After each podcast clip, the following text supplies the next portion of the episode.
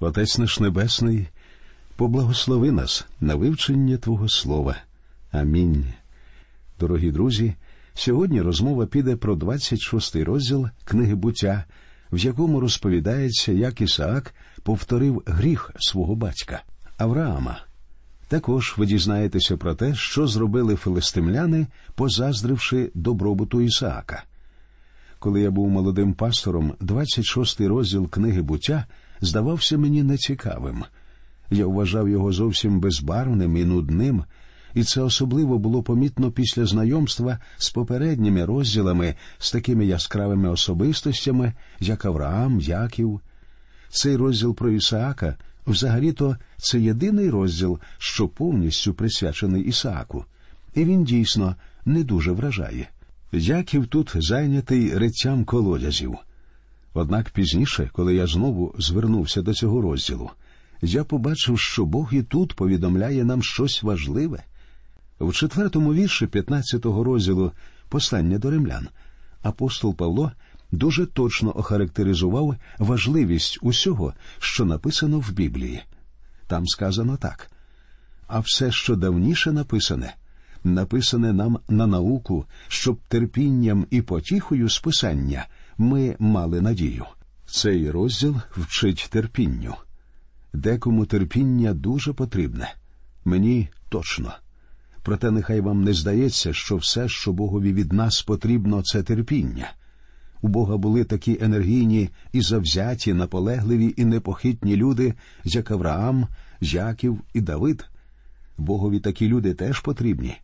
Однак не лише їхнє життя, але і життя Ісаака повчальне для багатьох з нас.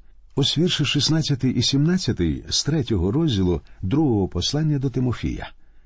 Усе писання Богом натхненне і корисне до навчання, до докору, до направи, до виховання в праведності, щоб Божа людина була досконала, до всякого доброго діла готова. Пам'ятаючи про це, перейдемо безпосередньо до 26-го розділу книги буття. В ньому Ісаак, улюблений син Авраама, отримує відновлення обітниці. Потім він чинить той самий гріх з невіри, що свого часу вчинив Авраам. І нарешті ми бачимо, як він копає колодязі в землі Герарській. Так, розповідь не дуже захоплююча, але і тут є певний зміст. Давайте не упустимо його. Отож, читаю перший вірш 26-го розділу книги буття. І настав був голод у краю, окрім голоду першого, що був за днів Авраамових. І пішов Ісаак до Авімелеха, царя Филистимського, до Герару. Це вже другий голод, про який говориться в Біблії. Ви, сподіваюся, пам'ятаєте про голод за днів Авраама, коли Авраам і Лот пішли до Єгипту. Далі у другому вірші написано явився йому Господь і сказав Не ходи до Єгипту, оселися в землі, про яку я скажу тобі. Навіщо Бог говорить це Ісааку? Перед Ісааком був приклад батька, який вже тікав до Єгипту. Але, як ми знаємо, яблуко від яблуні недалеко падає, і гріхи передаються від батька до сина. Можна скільки завгодно говорити про конфлікт між батьками і дітьми, але для гріха цього конфлікту не існує. Гріх плавно і непомітно переходить від батьків до дітей. Як правило, син робить ті самі помилки, що і його батько, якщо тільки хтось не втрутиться. Отже, під час голоду Бог дає Ісааку точні вказівки, і Бог підтверджує обітницю, яку дав Авраамові. Слова Бога ми читаємо у віршах третьому, четвертому та п'ятому. Оселися хвилево в землі тій, і я буду з тобою, і тебе поблагословлю, бо тобі та нащадкам твоїм дам усі оці землі. І я виконаю присягу, що нею поклявся був Авраамові, батьку твоєму, і розмножу нащадків твоїх, немов зорі на небі, і потомству твоєму я дам усі оці землі і поблагословляться в потомстві Твоїм усі народи землі. Через те, що Авраам послухав мого голосу і виконував те, що виконувати я звелів, заповіді мої, постанови і закони мої. Бог говорить Ісааку, не кидай цієї землі, не йди до Єгипту. Я підтверджую тобі обітницю, що я дав Авраамові. І Бог повторно дає свою потрійну обіцянку. По-перше, він дасть Ісааку землю. Нащадкам твоїм дам усі оці землі. По-друге, від Ісаака буде походити цілий народ, і розмножу нащадків твоїх, немов зорі на небі. І по третє, Бог пошле благословення, і поблагословляться в потомстві твоїм усі народи землі. Тоді ще не було закону Моїсея. Авраам не жив в умовах закону старого заповіту. Важливо, однак, те, що коли Бог говорив щось Авраамові, то Авраам вірив Богові і діяв відповідно. Авраам показував свою віру своїми ділами. Сьогодні багато людей скаржаться, що в їхньому християнському житті мало реальності. Не так давно до мене прийшла жінка і розповіла, що вона вірить у Бога, але не дуже впевнена у своїй вірі і нічого такого особливого не відчуває. Поговоривши з нею, я незабаром зрозумів, що в її духовному житті не було вчинків, дій. Вона тихенько сиділа в куточку, стверджуючи Я вірю, і все чекала, що от-от відбудеться щось незвичайне. Такого не буває. Коли ви вірите Богові, ви обов'язково повинні діяти відповідно до його обіцянок. Якби хто небудь із вас мені зателефонував і сказав, що перевів на мій рахунок у банку велику суму грошей, і я повинен негайно зняти її зі свого рахунку, ви думаєте, я так і сидів би на своєму місці весь день? Віра це те, що є основою для наших дій. Ви робите вчинки на підставі своєї віри. Авраам повірив Богові, і Бог залічив йому його віру в праведність. А тепер Бог говорить Ісааку, щоб і він став таким самим. Подивимося тепер, як Ісаак приховує свої стосунки з Ревекою.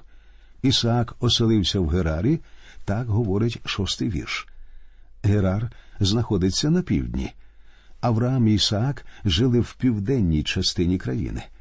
Взагалі-то Авраам спочатку ввійшов до обіцяного краю з півночі від Сихема, але зрештою оселився на півдні біля Хеврона, а Ісаак оселився в Герарі. Далі читаємо сьомий вірш. І питалися люди тієї місцевості про жінку його. А він відказав Вона сестра моя, бо боявся сказати вона жінка моя, щоб не вбили мене люди тієї місцевості через ревеку, бо вродлива з обличчя вона. Ісаак повторює гріх свого батька. Бог заборонив Ісааку йти до Єгипту, і він туди не пішов, але пішов до Герару. У Герарі він напевно помітив, як чоловіки заглядаються на ревеку. Довелося їй сказати говори їм, що ти мені сестра, а не дружина. Різниця між Авраамом і Ісааком була лише в тім, що Авраам говорив напівправду, а Ісак відверто говорив неправду. Далі я читаю вірші з 8 по 11. І сталося, коли він там довго жив, і дивився Авімелех, цар Филистимський, через вікно, та й побачив ось Ісаак забавляється з ревекою жінкою своєю.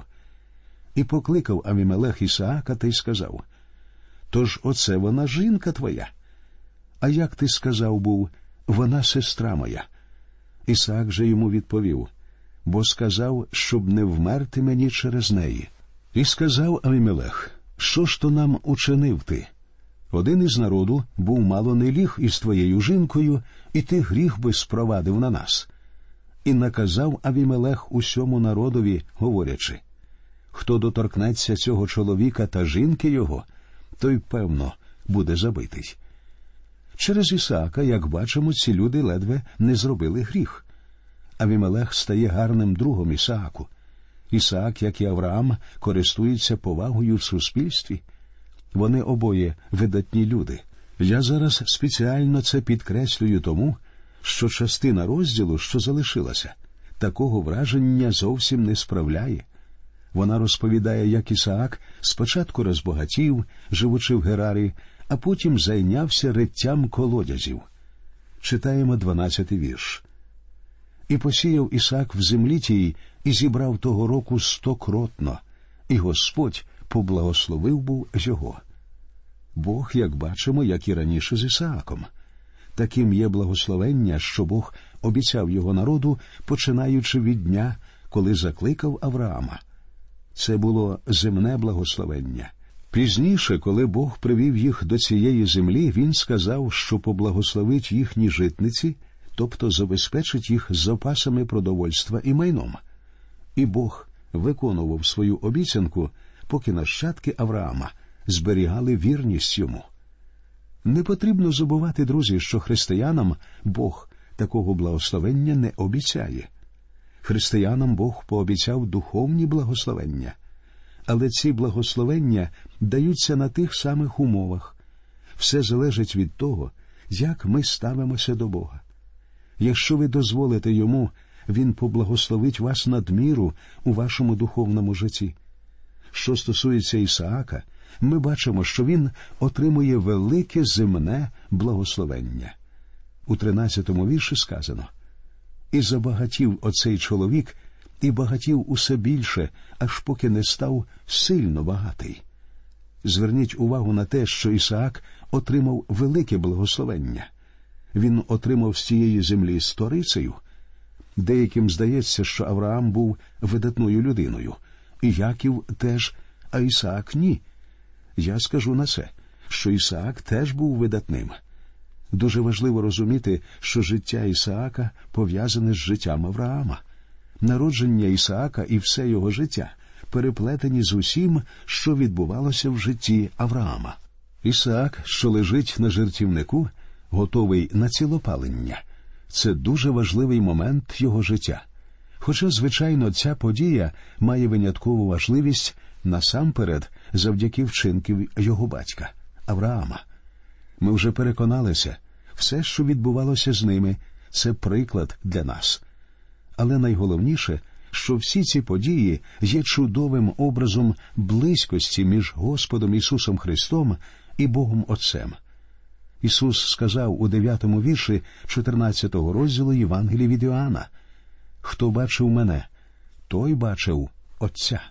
У своїй молитві за учнів, четвертий вірш 17-го розділу Євангелії від Іоанна, Ісус сказав Довершив я те діло, що ти дав мені виконати. Тому абсолютно справедливим є те, що життя Ісаака і Авраама повинні розглядатися як одне життя. У 26-му розділі буття ми бачимо, як Ісаак уже міцно стоїть на ногах, але нам він не дуже подобається.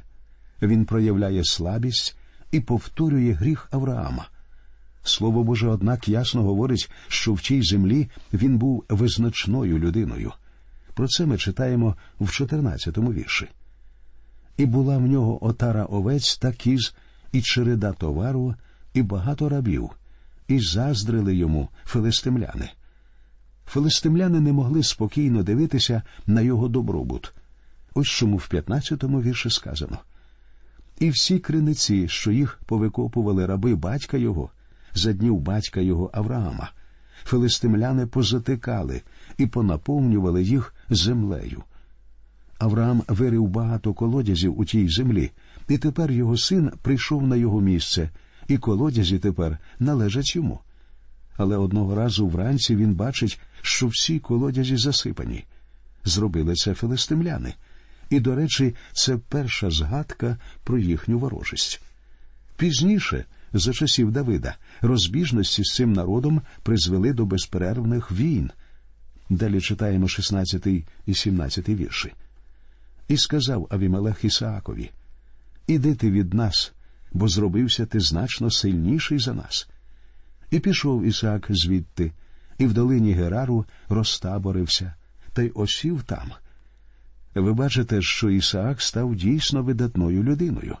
Авімелех, по суті, сказав йому через тебе в нас виникають серйозні проблеми, тому тобі прийдеться піти звідси. Авімелех поважав Ісаака. Подивимося тепер, друзі, як Ісаак копає колодязі в Герарі. У цьому епізоді своєї біографії Ісаак, на перший погляд, демонструє слабість. Але це не так. Читаємо. І знову Ісаак повикопував криниці на воду, що їх повикопували були за днів батька його Авраама, а позатикали були їх филистимляни по Авраамовій смерті, і він назвав їм імення, як імення, що батько його був їм назвав. І копали Ісаакові раби в долині, і знайшли там криницю живої води. І сварилися пастухи герарські з пастухами Ісааковими, кажучи, це наша вода. І він назвав ім'я для тієї криниці Есек, бо сварилися з ним. Ці вірші, друзі, розповідають про боротьбу, що розгорілася. Мені здається, що вода це уособлення слів Божих, і ми повинні пити цю воду. Її називають водою Слова Божого, і вона повинна вгамовувати нашу духовну спрагу і обмивати нас. Ісус сказав, що ми вже очищені через Слово, що Він проповідував нам. Життя без води не буває. Пролітаючи літаком над пустелями, ви побачите неосяжні простори послушливої землі, і раптом оазис із буйною рослинністю. Що відбулося? Пояснення тільки одне вода, невід'ємний елемент життя, як фізичного, так і духовного. І, друзі мої, життя дітей Божих у будь-якій церкві відрізняється від життя інших людей з тієї ж самої причини присутністю води, води Слова Божого. Віруючи, які живляться Словом Божим, дуже не схожі на людей, які відкидають Бога. І тому між ними нерідко виникають розбіжності, і я впевнений, якщо ви дійсно хочете вивчати Слово Боже, вам завжди доведеться платити за це. Адже диявол стане спонукувати вас робити все, що завгодно, аби тільки ви не вгамовували свою духовну справу водою Божого Слова. Читаємо вірші 21 та 22. І викопали вони іншу криницю і сварилися також за неї. Він назвав для неї ім'я Ситна. І він пересунувся звідти і викопав іншу криницю, і не сварились за неї. І він назвав для неї ім'я Реховод і сказав Тепер нам поширив Господь, і в краю ми розмножимось. Ісаак назвав колодязь Реховод, що означає у нас є велике місце. Він викопував колодязь, і цей колодязь у нього потім забирали. Він переходив на інше місце, викопував ще один колодязь, і цей теж забирали. Так він і ходив з місця на місце. Звідси, безсумнівно, треба зробити висновок, що Ісаак людина мирна і терпляча. Давид би так не вчинив, повірте мені. Апостол Петро теж так би не вчинив. То якщо по правді я теж діяв би зовсім інакше. Ось таким є важливий для всіх нас урок, який необхідно пам'ятати, коли ми вивчаємо Слово Боже. Читаємо тепер, як Ісаак іде до Баєршеви, і як Бог з'являється, щоб утішити його. А звідти піднявся він до Баєршеви, і явився йому Господь тієї ночі і сказав: Я Бог Авраама, батька твого, не бійся, бо я з тобою, і поблагословлю я тебе, і розмножу нащадків твоїх ради Авраама, мого раба. І він збудував там жертівника і покликав Господнє ймення, і поставив він там намета свого, а раби Ісаакові криницю там викопали. Бог являється Ісааку і утішає його. Бог являвся всім патріархам за винятком Йосипа. Він являвся Авраамові, Ісааку і Якову. Ісаак продовжує копати колодязі. Поруч із Авраамом завжди є жертівник, поруч із Яковом, як ми побачимо пізніше, завжди є намет, а поруч із Ісааком завжди є колодязь. Я читаю вірші з 26 по 29. І прийшов до нього з Герару Авімелех, і Ахузат, товариш його, і Піхол, головний начальник війська його. І сказав їм Ісаак, чого ви до мене прийшли? Ви ж зненавиділи мене і вислали мене від себе. А ті відказали ми бачимо справді, що з тобою Господь. І ми сказали нехай буде клятва поміж нами, поміж нами і поміж тобою, і складімо умову з тобою, що не вчиниш нам злого, як і ми не торкнулись до тебе, і як ми робили з тобою тільки добро, і тебе відіслали з миром. Ти тепер благословенний від Господа. Хоча у своїх стосунках з народом Герару Ісаак уявляється слабким, він проте справляє на царя Герару таке враження, що той іде за ним до Бершеви, щоб установити з ним гарні стосунки. Вплив Ісаака на жителів цієї землі аж ніяк не вплив слабкої людини. Читаємо на закінчення вірші 34 і 35. І був Ісав віку сорока літ, і взяв жінку Ягудиту, дочку хіттиянина Беері, і Босмату, дочку хіттиянина Елона, і вони стали гіркотою духа для Ісаака і Ревеки. А після цього відбулися події, в яких хитрість Якова розкрилася перед нами у всій повноті. Про це ми дізнаємося з наступного 27-го розділу книги буття, де розповідається, як Яків і Ревека зговорилися, щоб отримати від Ісаака благословення для Якова, тоді як сам Ісаак хотів поблагословити Ісава. Але далі ми побачимо відношення Бога до Якова. Воно було категоричним. Яків повинен був розплатитися за свій гріх тією ж самою монетою. У цьому ви переконаєтеся, друзі, наступного разу, коли ми будемо читати 27-й розділ книги буття.